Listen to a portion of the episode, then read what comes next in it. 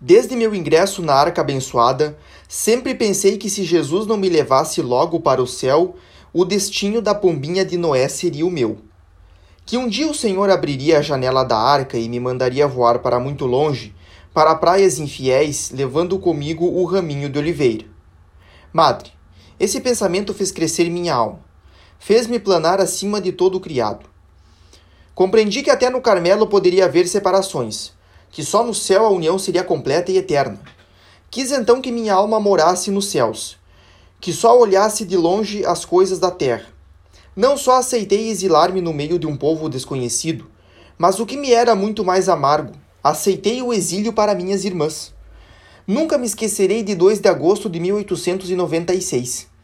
Naquele dia, o da partida dos missionários, falou-se seriamente de Madre Inês de Jesus. Ah, não queria fazer um só gesto para impedi-la de partir. Embora sentisse uma grande tristeza em meu coração, achava que sua alma tão sensível, tão delicada, não era feita para viver no meio de almas que não saberiam compreendê-la. Mil outros pensamentos acorriam numerosos ao meu espírito, e Jesus permanecia calado. Não dava ordens à tempestade. Eu lhe dizia: Meu Deus, por amor a vós aceito tudo. Se eu quiserdes, posso morrer de tristeza. Jesus contentou-se com a aceitação, mas alguns meses depois falou-se da partida da irmã Genoveva e da irmã Maria da Trindade. Foi então outro tipo de sofrimento, muito íntimo, muito profundo. Imaginava todas as provações, todos os sofrimentos que elas teriam de encontrar. Enfim, meu céu estava carregado de nuvens. Só o fundo do meu coração ficava no sossego e na paz. Madre querida, vossa prudência soube descobrir a vontade de Deus e em nome dele proibistes as vossas noviças de pensar agora em deixar o berço da infância religiosa. Mas compreendíeis as aspirações delas, sendo que vós mesma, madre, havíeis pedido na juventude para ir para Saigon. É assim muitas vezes que o desejo das mães encontra eco na alma dos filhos. Ó madre querida, vosso desejo apostólico encontra em minha alma um eco muito fiel, bem o sabeis. Deixai que vos confidencie o motivo de eu ter desejado e ainda desejar, caso a Santíssima Virgem me cure, trocar por uma terra estrangeira o delicioso oásis onde vivo tão feliz sob vosso olhar materno. Madre, já me dissestes que para viver em Carmelos estrangeiros é preciso ter uma vocação toda especial. Muitas almas pensam ser chamadas sem o ser de fato. Dissestes-me também que eu tinha essa vocação e que só minha saúde era empecilho. Sei que esse obstáculo sumiria se Deus me chamasse para uma terra longínqua. Portanto, vivo sem preocupações. Se eu precisar um dia deixar meu querido Carmelo, ah, não seria sem ferida. Jesus não me deu um coração insensível, mas é justamente por ser capaz de sofrer que desejo que ele dê a Jesus tudo o que pode dar.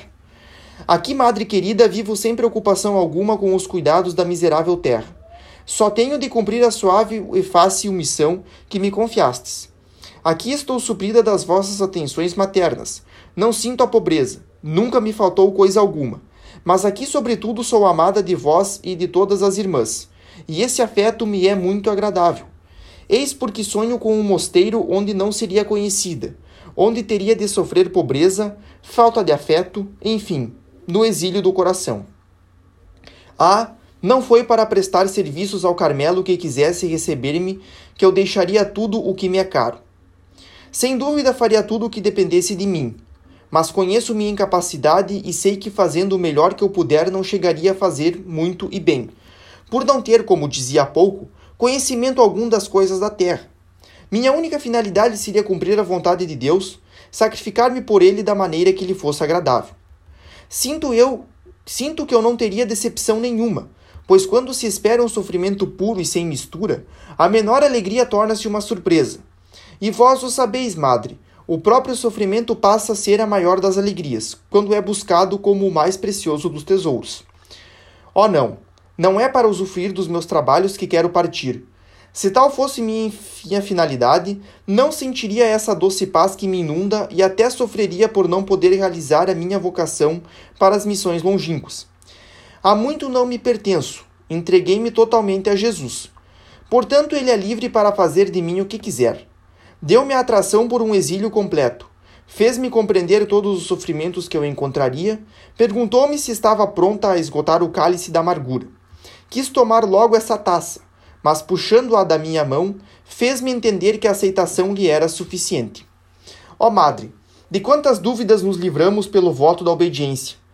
Como as simples religiosas são felizes, tendo por única bússola a vontade das suas superioras. Estão sempre seguras de estar no caminho certo. Não receiam errar mesmo quando lhes parece óbvio que as superioras se enganam. Quando, porém, alguém para de olhar para a bússola infalível, quando se afasta do caminho que ela aponta, sob pretexto de fazer a vontade de Deus, que não está esclarecendo direito quem o representa, logo a alma se perde nos caminhos áridos onde a água da graça passa logo a fazer falta. Madre querida, Sois a bússola que Jesus me deu para levar-me seguramente ao porto eterno. Como me é agradável fixar em vós o meu olhar e cumprir a vontade do Senhor. Depois que ele permitiu que eu sofresse tentações contra a fé, aumentou muito em meu coração o espírito de fé que me faz ver em vós. Não apenas uma mãe que me ama e que, eu, e que amo, mas sobretudo o que me faz ver em vossa alma o Jesus vivo que me comunica sua vontade por vosso intermédio. Sei muito bem, madre, que me tratais como alma fraca menina mimada. Por isso não tenho dificuldade em carregar o fardo da obediência. Mas parece-me, pelo que sinto no fundo do meu coração, que eu não alteraria minha conduta, e que meu amor por vós não sofreria diminuição alguma se preferisseis tratar-me severamente. Pois ainda veria que se trata da vontade de Jesus, e que ajais assim para o maior bem da minha alma. Este ano, Madre querida, Deus deu-me a graça de compreender o que é a caridade. Compreendia antes, mas de maneira imperfeita não tinha aprofundado esta palavra de Jesus. O segundo mandamento é semelhante a este: Ama o teu próximo como a ti mesmo. Dedicava-me, sobretudo, a amar a Deus, e foi amando-o que compreendi que não devia deixar que meu amor se traduzisse apenas em palavras, pois nem todo o que me diz Senhor, Senhor entrará no reino dos céus, mas o que faz a vontade de meu Pai que está nos céus. Essa vontade Jesus a deu a conhecer muitas vezes, deveria dizer quase a cada página do seu evangelho. Mas na última ceia, quando sabe que o coração dos seus discípulos arde de maior amor por ele que acaba de dar-se a eles no inefável mistério da sua Eucaristia, esse doce Salvador quer dar-lhes um novo mandamento. Diz-lhes com indizível ternura: Dou-vos um mandamento novo. Que vos ameis uns aos outros, que assim como eu vos amei, vós também vos ameis uns aos outros. E nisto precisamente todos reconhecerão que sois meus discípulos, se tiverdes amor uns pelos outros.